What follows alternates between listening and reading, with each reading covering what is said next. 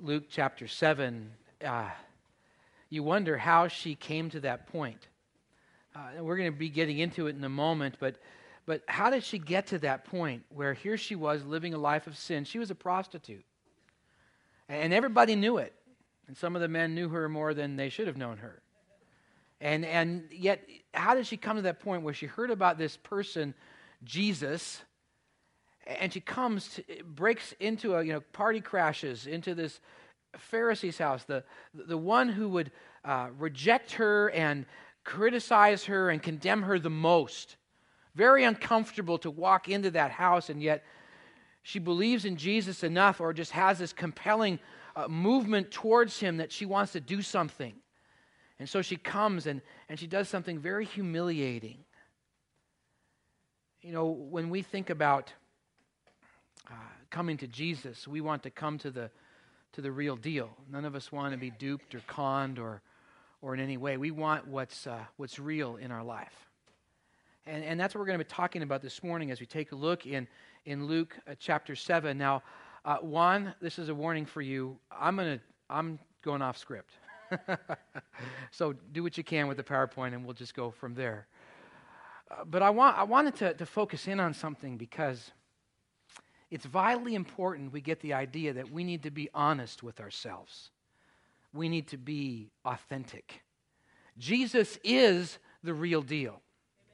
Now, there have been all kinds of people who have sought to disprove him and discredit him and to, to try to say that he, he's just a, a good moral teacher or he's just a, uh, just a person out of history.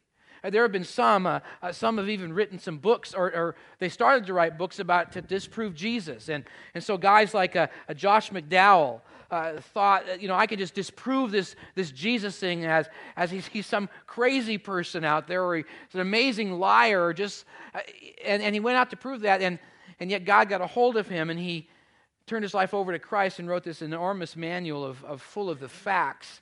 Its evidence demands a verdict, talking about answering the questions that challenge Christians today. And Josh McDowell has gone and debated in colleges all over the place that Jesus is who he said he is. And then more recently, um, Lee Strobel, a, a journalist, uh, just couldn't, couldn't accept the claims of Christ being someone raised from the dead. And yet went to investigate that and, and, and wrote the book, The Case for Christ. As a matter of fact, we have a class that's starting right now. If you really want to not hear the sermon, just go out and ask somebody where the class is. There's a class starting right now, and it'll be going on for some weeks. And uh, you can uh, go through this book with them and be challenged with the claims of Christ. Uh, because he is the real deal. He is uh, one that we can trust in. And because all of life, we, we get this, uh, uh, we wonder what's real. You know, we struggle with that. We, we, we go to the TV and we turn on commercials and, and we, and, and I know you do because I do, we, we look at those infomercials. You've done that, right? Spending way too much time going, ooh, that sounds so convincing. Like the weight loss ones. There's this weight loss one my wife Christy and I looked at, and we, you know, we, it kind of made us linger longer because um, it says that you can eat anything you want in any portion you want. Just shake this little stuff on it, and you will lose weight like crazy. Yeah, it does. Somebody said it doesn't work. Maybe you've tried it. That's okay. I've tried some other ones that I'm too embarrassed to share. But you know, we, we, we, get duped so easily and, and we get conned and we find out that things really aren't that real. And we want um, honesty and authenticity in our life. We, we want authentic businesses. We want authentic relationships. We don't want imposters. Some of you saw the, the movie uh, Princess Caraboo. It's about a woman named Mary Baker who, who uh, uh, in the 1800s just kind of went off and invented this language and said that she was a, Princess Caraboo from uh, Javasu. and they made a movie about her. And then more recently, you've known of the one uh, about uh, Frank Abagnale in Catch Me If You Can. Here, this guy impersonated a, um, a physician, an airline pilot, a, a lawyer, and, and, and it was devastating to those people who actually got involved. I mean, it's kind of entertaining when we watch it on a movie and think, oh, that's kind of cool. I can impersonate somebody.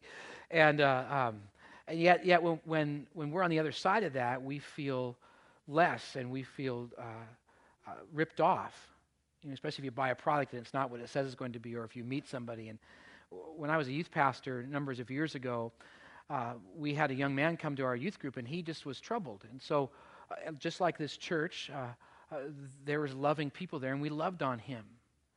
And Matt came, and he was, you know, just uh, you know, spread his soul to us. And so the people invited him over to his house for dinner and helped him out. He was struggling with his family, and we were trying to connect with his family to understand that, and couldn't get a hold of them. And the reason why is because he was living a lie. He was really 21 years old, but looked very young, and so was in our high school group, and and just was trying to, you know, uh, dupe or or, or uh, lie to all these people, and he was successful at it until he finally God just challenged him, and he came to me, Mike, said, "I'm I'm living a lie," and he just spilled his guts. But it was heart wrenching when that happened. The youth group just felt ripped off. And we have that sometimes even in our own church. Some people say they're this and that, and they really aren't, and, and, it's, and it's devastating. And we want the real deal. But not only do we want the real deal, we need to be honest with ourselves. Last week, uh, Pastor Justin challenged us that we need to be authentic with ourselves and authentic to the person that God has made us to be. yeah, we don't want to be like that, where we're living one way and yet lying all the way through. See, we need to be honest with ourselves because the truth is is that God loves you. The authentic word of God tells us that. And the authentic person Jesus tells us that that he loves us and he has a plan for our lives. Jeremiah 29 11. And they're great plans. He has a, a dream for us, he has a, um, a desire for us to live life his way. He has a unique call on our life. And he wants each of us to live that, to know him in a personal way, and then to, to jump on this path of, of living life his way. And we want that. And, and we want to grow and we want to have that kind of relationship like that woman who sat at Jesus' feet and, and, and wept and in brokenness and, and worshiped him. But how do we get that way? You know, we can look at the greats in life. And I, and I have a number of of people that I admire in life. One of them is, is J. Oswald Sanders. I just, that man was an incredible man, and, and a lot of it's because I had the opportunity to meet him. When I was an intern down in San Diego, uh, all of us interns got together and we sat in a living room and we listened to him speak, and this man had such a depth of relationship with God. It was incredible. And then, and then many of you know uh, Ruth and Billy Graham. What an amazing uh, uh, people of integrity that just uh, loved God with all of our lives, with all their lives, and they and they showed it in every action they made, and God used them to influence millions of people towards Him. Uh, and then one of my one of my favorites uh, is is Hudson Taylor. Here, a guy who had a great career in medicine, and and yet um, felt God's call to go over to China.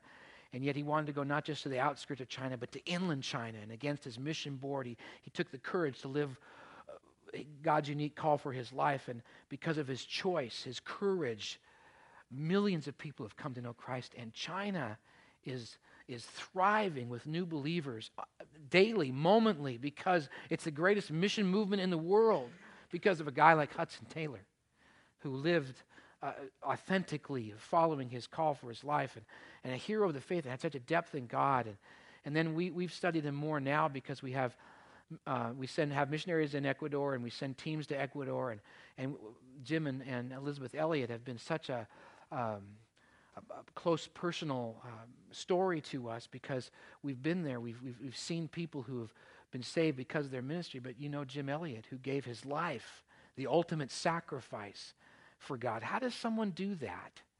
How does someone do all these great things have done? But even the ordinary people like the person sitting next to you in their faith how do they, they grow in that deep relationship with god? How do they be authentic with themselves and not only attach themselves to the authentic person of jesus but also how do they get authentic with their life? How do they do that? Well in, in, in luke chapter 7 verses 18 to 50 and i know it's a, a lot of verses. Luke goes through and helps us understand how we can reach for jesus with authenticity. Now, we're making a shift. We've been studying the book of Luke for a while now. We've been studying under the title of, of To Reach Like Jesus, to live like Jesus. And now we're making a shift. We're shifting to, to reach for Jesus, to understand him more, because we're starting to move towards that wonderful season of the Christian faith, uh, the season of Easter, where we celebrate the resurrection of Christ. Uh, gra- reach out your outline that's in, in your worship folder and, and fold it out. Write 1 Corinthians chapter 15 on there. Study that before you hit Easter. Talks all about the resurrection of the Lord. Uh, but, but we're moving this, making this shift to reach for Jesus because we want to understand him more.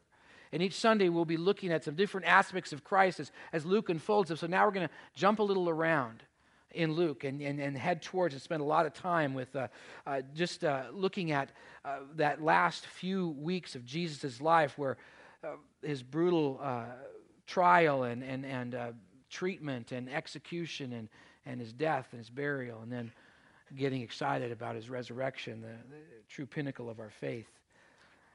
But see, Jesus is the real deal, and, and he's authentic, and we need to reach for him with our own authenticity. And so Luke here gives us three opportunities to honestly know Jesus.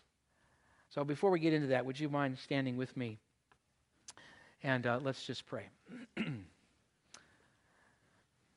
I have wrestled with this message all week because uh, uh, there's so many verses in here, and I wish we had a, a, couple hours to spend together to walk through this. So I'm only going to take a, a couple, uh, uh, just an hour and a half, if you don't mind. I'm just kidding. If you're new with us, I'm just kidding. But let's pray and ask God to teach us. Father, thank you for your word. It's insightful. It's enlightening. It's true. It's real. And God, I believe every word and every page and even the maps. And Father, I pray that you would now, as we launch into this study of your word, Lord, that you would work in our own hearts, helping us understand what you want us to get out of this, how we can reach for you, Jesus, with authenticity in our own life. So teach us this hour, we pray in your Son's name. Amen. Have a seat. Uh, if you uh, would open your Bibles to Luke chapter 7. If you don't have a Bible, our ushers are coming down the aisle. They'd like to give you a loaner.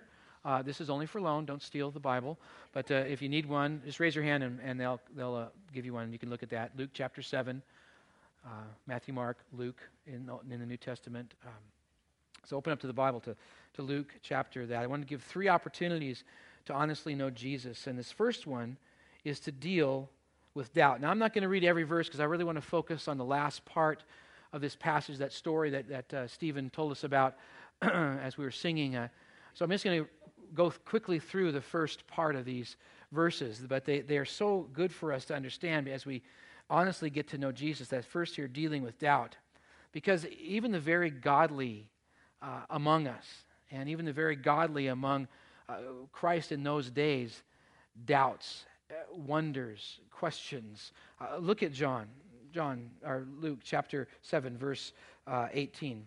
John's disciples uh, told him about all these things. Now all these things are talking about the what's gone on previously in this chapter. Justin, Pastor Justin talked about it last week that that um, talking about the, the centurion's faith there who who said to Jesus, uh, Would you heal my servant girl? And then this woman whose son died, and, and Jesus raised them from the dead. And these are amazing things that are happening. And so John, hearing of these things, says to some of his disciples, Hey, go, go ask Jesus. Go ask Jesus, are, are you the one who should come, or should we expect someone else? In there, John's wondering, is, is he the one? Now, this is John. John the Baptist, you know, who baptizes people, who, who came out and he was calling people to repentance. He was standing there, you know, calling people, you brood of vipers, you know, and he was challenging people to come back to God. You've been straying from him. You've been not living as God would want. And he stands there on the, on the, on the shores of the Jordan and he, and he says, Come now and show your repentance by being dunked under the water and then coming up again. And, and all of a sudden, one day, this man walks up and um, I don't know if John dropped to his knees, but he recognized who this was. He recognized it was Jesus, whose sandals I'm not even unworthy to untie. And, uh, and he wants to be baptized by Jesus, but Jesus lets him baptize him, and that Holy Spirit comes down in a dove, and the heavens opens up with the words, This is my beloved Son. And John still wonders. he still says, Is this really, is this really him? Because the truth is, in life, in faith, even the most godly among us at some point wonders is this really right? Is this really true? Is this some made up sociological thing that's, that's gone on that man has, has put together that we don't really understand and, and we've just kind of uh, taken the good parts of it and put it together and that's what we believe? Or is this truly real?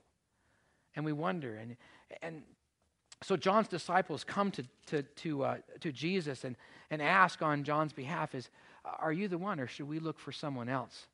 And, and while they're doing that, it says in verse, um, if I can read this, uh, the next verse, it says that while this was happening, uh, Jesus was healing the sick and causing the lepers to be cleansed, and, and all these wonderful things were happening. And, and right then and there, Jesus just gets ticked off.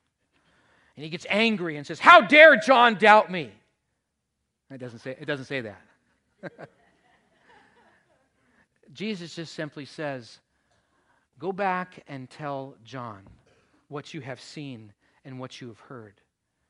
That the lame walk, the blind see, the leper is cleansed, and the poor have received the good news of salvation.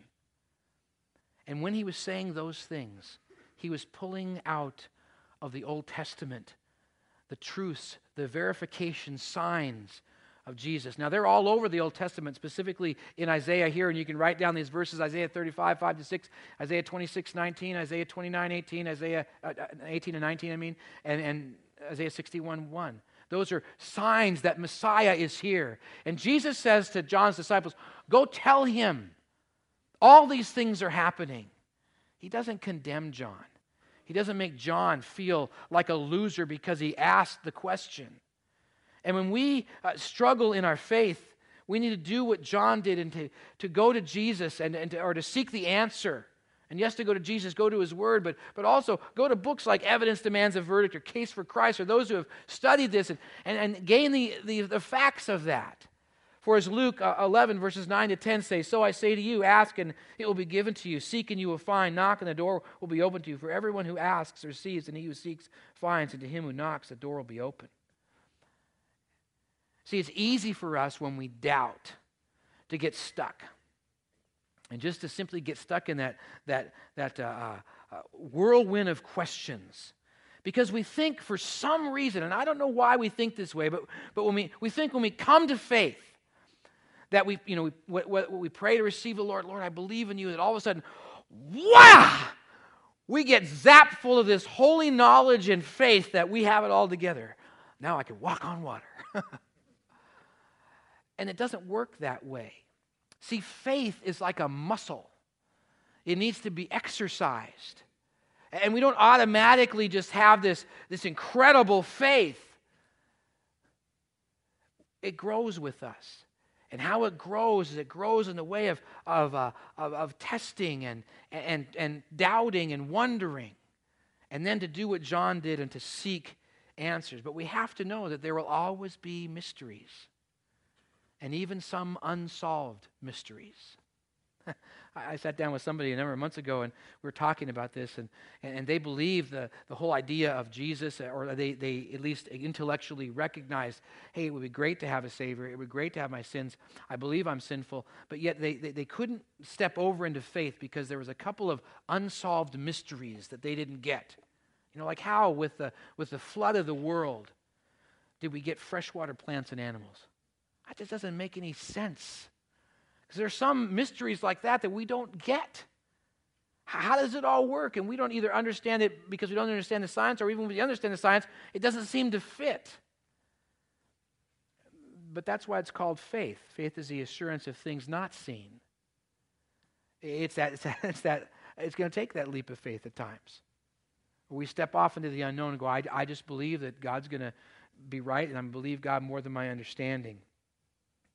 Uh, sometimes people they get stuck in this whirlwind or, or this, this circular thought of doubting and they, and they say well you know jesus is, is not really real. He's just simply a good moral teacher. Just somebody out there that you know is that history has kind of made into this super individual kind of like reality tv because you know reality tv isn't really reality right? It's just simply someone takes a video clip of this, and then a video clip of this, and a video clip of this, and then they put it all together and they, and they make a show. And they say it's reality because it's, you know, it's just, they're not actors, but the producer is creating their character by simply taking snippets of that. You know, if we were to take snippets of your life, we could make you to be anything that we wanted you to be. Just find you doing the right things all the time and put those all together, and wow, you're an amazing person. and then and some people have felt that's what Jesus has that we we've done with Jesus in history. We've taken snippets of this and snippets of that and put them together and and and here he is. But the snippets that we do have don't leave us to believe that he was just simply a good moral teacher. I love what the great thinker C.S. Lewis says in his book Mere Christianity. He says this A man who is merely a man and says the sort of things Jesus would say would not be a, a, a great moral teacher. He would be either a lunatic on the level of a man who says he is a poached egg. the image of that is fun. Um, or he is the devil of hell. You must make your choice. Either he was and is the Son of God, or a madman, or something worse. You can shut him up for a fool, or you can fall at his feet and call him Lord and God. But let us not come to any kind of patronizing nonsense, C.S. Lewis says, about him being some great moral teacher. He has not left that open to us. And Jesus is not just a, simply a good moral teacher, he is the Lord, the Savior, he is Almighty God. And he is worthy for us to come like that woman did and to come at his feet and to worship him. John, Jesus told John's disciple to John's disciples to report to him what they had seen. What have you seen? What have you seen about Jesus? Is there doubt? Then, then seek it out. Be, be real with yourself. But don't get stuck into that circular uh, ideal of doubting. Move forward with that. Do what John did and seek out the answer. Another opportunity to honestly know Jesus is by developing bona fide convictions. Now, the word bona fide means, it's a Latin word, bona fide, which means in good faith or honest or sincere. and to be, uh, we're to develop bona fide convictions to be certain and confident, like John the Baptist. Even though John doubted, Jesus says this about him in John 7 28. I tell you, among those born of women, there is no one greater than John. And you can read the rest of the passages. He goes through there and he talks about how John has solid convictions. He's not like some reed that gets blown to and fro, he's got backbone. He's willing to stand up against the Pharisees, against the Romans, against everybody, and call people to repentance. And what he did showed his convictions. And you know how we grow in our convictions? Is not by sitting, it's not even by just learning, it's by actually practicing our faith and getting out there and facing some resistance. You know, all too often, we in our faith want to keep everything safe. Uh, well, I want to have this safe. I want to be protected from this, and I want to be not subject my kids to this, and I want to have everything safe, safe, safe. We have at a radio station that their tagline is Safe for the. Yes, thank you. I listen to that and I go, oh, that's not the idea of Christianity. We was at the uh, conference this past week, and, and one of the speakers, uh, she was a fantastic motivational speaker and just encouraging, and, and she dealt with this idea of safety. And she says, Whoever wants to fall into their grave safely. See, God has given us this unique uh, call in our lives, and it's not safe. To be safe is to go against what God wants you to and to, to, to hide yourself in some padded room so you'll never be subject to anything. And if you want to grow in convictions, you're going to have to get out there and do a little things, things that are unsafe, and maybe a lot of things that are unsafe. That's how conviction is grown. Is through the adversity of being up against the struggles of this world to compare what the world says that we how we should live and how God says how we should live. And if you want to grow in authenticity, it's going to be found by developing those bona fide convictions, like, like John the Baptist, as he developed them and moved through his life. And it's so easy for us to, to be tossed to and fro. Uh, uh, Ephesians 4 14 says, We are no longer to be infants, tossed back and forth by the waves and blown here and there by every teaching and, and every cunning and craftiness of men in their deceitful schemings. But we're to do what Second Thessalonians chapter 2, verse 15 says, So then, brothers, stand firm and hold the teachings we're passing on to you today, whether by word or by mouth or by letter. Because the way that you develop those convictions and those deep convictions is by getting out there in, with persistence and perseverance. You may be the only Christian at your school. You may be the only Christian in a certain class or in your neighborhood or on that club or on that team or, or, at your workplace. And it's a great opportunity to build those convictions. That doesn't mean you need to stand up and start preaching everybody and, and, and pointing your finger at him, but it's to live out godly values, to be his image there of love and grace and kindness and encouragement. John had convictions. He wasn't like the Pharisees who, who were false in their convictions. They were uh, like the kids that, that verse uh, uh, 30 talks about, who, who, if you don't play my game, uh, my way, you're not going to play at all. Jesus brings that out in that passage. And he, he goes on to talk about how we need to be not like that, but yet to be honest and sincere and move living life God's way. And to have wisdom, God's wisdom, which is the fear of the Lord. Proverbs tells us that the fear of the Lord is the beginning of wisdom. And in verse 35, he says that uh, uh, the, the, idea that, that wisdom will, will find its way out, the wisdom of God. And that brings us to this last point, which I want to spend the rest of our time talking about this, is this Luke brings out an illustration of authenticity where we can know Jesus through practicing sincere worship. It starts in verse 36. Now, one of the Pharisees invited Jesus to his house to have dinner. So he went to the Pharisee's house and he reclined at the table. When a woman who lived a sinful life, she was a prostitute, in that town learned that Jesus was eating at the Pharisee's house, she brought an alabaster jar of perfume and then stood behind him at his feet, weeping, and she began to wet his feet with her tears. And then she wiped them with her hair and kissed them and poured perfume on them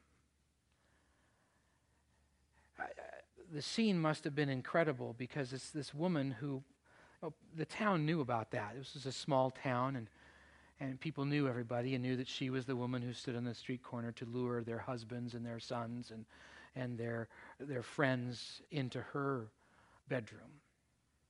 And everybody knew that. And yet somehow compelled to see Jesus. Compelled because of her emptiness compelled because she had tried to, to find love and, and, and she found it in all the wrong places. And maybe even being a little cynical and, and maybe even over into to, to struggling and, and, and snide in her remarks, but yet empty. She had been abused and used and probably even beaten. And she heard about Jesus, this, this amazing person. He had to be the real deal because even sinners hung out with him. They weren't condemned like they were when they when the Pharisees passed by or when other people who passed judgment on them. Something about him attracted her to him. And so she grabbing uh, premeditated worship, she grabbed an alabaster flask and made her way through the embarrassment of walking into this house. And she, uh, the house probably was full, and, and nobody probably noticed at first until she all of a sudden appeared at Jesus' feet. When the Pharisee who had uh, invited Jesus saw this, he said to himself, If this man were a prophet, he would know who is touching him and that this woman, she is a sinner. Uh, you could imagine the, the, the gas that went up when, when all of a sudden kind of it's the, the crowd parted, and there she was at Jesus' feet, tears and wiping his feet with her hair and pouring that perfume on his feet. The gasp and the talkings, the whispers back and forth, and some of the men hiding, because you know why. and the, the host thinking, oh, great, here goes my party. And Jesus does something that's completely threw off everybody and the host. He shares a story and he asks Simon, the, the host, he says, Let's say there's two debtors and, and one has been forgiven much and one forgiven little. Who is the one that's going to feel the love the most? And then Simon says, Well, it's got to be the one who's has the great debt. Jesus says, You've answered correctly. And then he lists three uh, ways to sabotage worship and three ways to practice and sincere worship in these next few verses, starting in verse 44. Then he turned towards the woman and said to Simon, Do you see this woman here? Uh, I came into your house, and you did not offer me water for my feet, and yet she has not stopped wetting my feet with her tears. In this uh, custom and culture, it was uh, practice that to show welcome to a guest, you would invite them into your house and then you would wash their feet so they would be comfortable and, and they would feel uh, clean. Because in those days, people walked around in sandals in the dusty streets, and all the stuff of the, the streets got on their feet, and there was, you know, camels and donkeys doing their camel and donkey thing and that was mixed in with the things in open sewers in the streets, and all that stuff was on people's feet. That's why they had people washed their feet before they entered a house, especially for a dinner party. And it was the, the, the custom of the, of the lowliest of the slaves to be able to take on the, uh, the task of washing people's feet because it was a dirty job. Your feet were your, your most despised uh, part of your anatomy. You would hide them when you sat down. That's why they had long robes to hide their feet. You would never show the soles of your feet to somebody. That was the utter disrespect, or, or throwing a shoe, which we learned uh, many months ago. Because any part of that part of the body is, is considered um, defiled and unclean. And so you wash them. But it was a sign of identification and welcome. And this man didn't show any of that to Jesus. Not at all. But yet, this woman, out of her brokenness, showed great respect by washing his feet with her tears. Psalm 51 is a, is a, great psalm of David's brokenness towards God as he struggled with uh, his own sin. And he said in verse 17, The sacrifices God, to God are a broken spirit and a broken spirit and a contrite heart, O God, you will not despise. You see, to, to uh, have sincere worship is to come to Jesus out of brokenness and humility. Sometimes we, we want to come to Jesus as our, as our, our, our homeboy, Jesus as our bro. and, uh, and we're, you know, together with him. And we, and we get the whole idea of, of family and friend. And that's important to recognize that, but he's still our Savior. He's still Almighty God, Creator. And we need to recognize that and to, and to humbly come before Him because we have no right on ourselves. And as we go into communion, we'll, we'll, we'll talk more about that, that we don't deserve to be in the presence of God, the presence of Jesus. And we need to come there out of brokenness, and that's sincere worship to honestly see that. As well, this guy did not even give the, the customary kiss. You know, when you, when you welcome somebody, um, stand up. When you welcome somebody, come on, stand. When you welcome somebody, you shake their hands. If you really are welcoming them, you give them a hug. Oh, hey, brother, how you doing? Now, in other cultures, you kiss, you know, right cheek at first, and, then, and that's a sign of, of, of welcome and acceptance. Yeah, you can sit down now. Thanks, thanks Vern. Uh, you know, welcome and acceptance does it. This person didn't do that for Jesus. Uh, Jesus said, uh, He said in verse 45, you know, I came in here, you gave me no kiss. But this woman has not stopped kissing my feet. Now, I hope that resonates with you, and I hope it grows on you throughout this week. Because as I studied this and it's been just gnawing at me, would I really kiss Jesus' feet as an act of worship? To be uh, so humbled, so taken by his awesomeness that I don't dare come up to shake his hand or, or kiss him on the cheek or hug him, that I am so undone and so humbled that I would kiss the very defilement part of his body with all the yuck and stuff that's on there from the, the road. Would I do that? Would I humble myself that much? And I want, you know, if Jesus were to walk into our church today, would, hey, high five, yeah, right, not fall at our feet, at his feet. Sincere worship kisses the feet of Jesus. Lastly, Simon gave no oil of favor, no blessing or willingness to spend time, money, or attention to Jesus. That idea of verse 46 of oil, when an honored guest you would anoint, you would pour perfume on them so that they would not only stand out, but they would also smell nice. and they would that aroma would follow them and everybody would know oh here's the honored guest they were anointed with the perfume and this pharisee didn't give that to jesus at all but yet he says this woman gave me a wonderful anointing with this costly perfume because the truth is there's no real sacrifice no real worship without sacrifice real worship takes sacrifice and you can read the rest of the passage that talks about the impact that her sincere worship had on others. The whole party knew about what sincere worship was after that. Because Jesus is the real deal. He's not a scam, he's not a con. And to know him, we need to be authentic within ourselves, honest. And with authenticity, reach for him. Dealing with our doubt, developing those bona fide convictions and practicing sincere worship like that woman. To welcome him into our life. To be willing to wash his feet and to serve him and to bow before him with humility and then to sacrifice for him whatever it is that we need to sacrifice. You know, sometimes we won't even give up an hour on a Sunday for him, or we think that that's great sacrifice. Would you pray with me? Father God, as we uh, think about just this uh, example of authentic worship of this woman, um, I don't know if my heart's always there, and though I want it to be. So, Lord, I pray that you'd work not only on me, but each of us, that we would,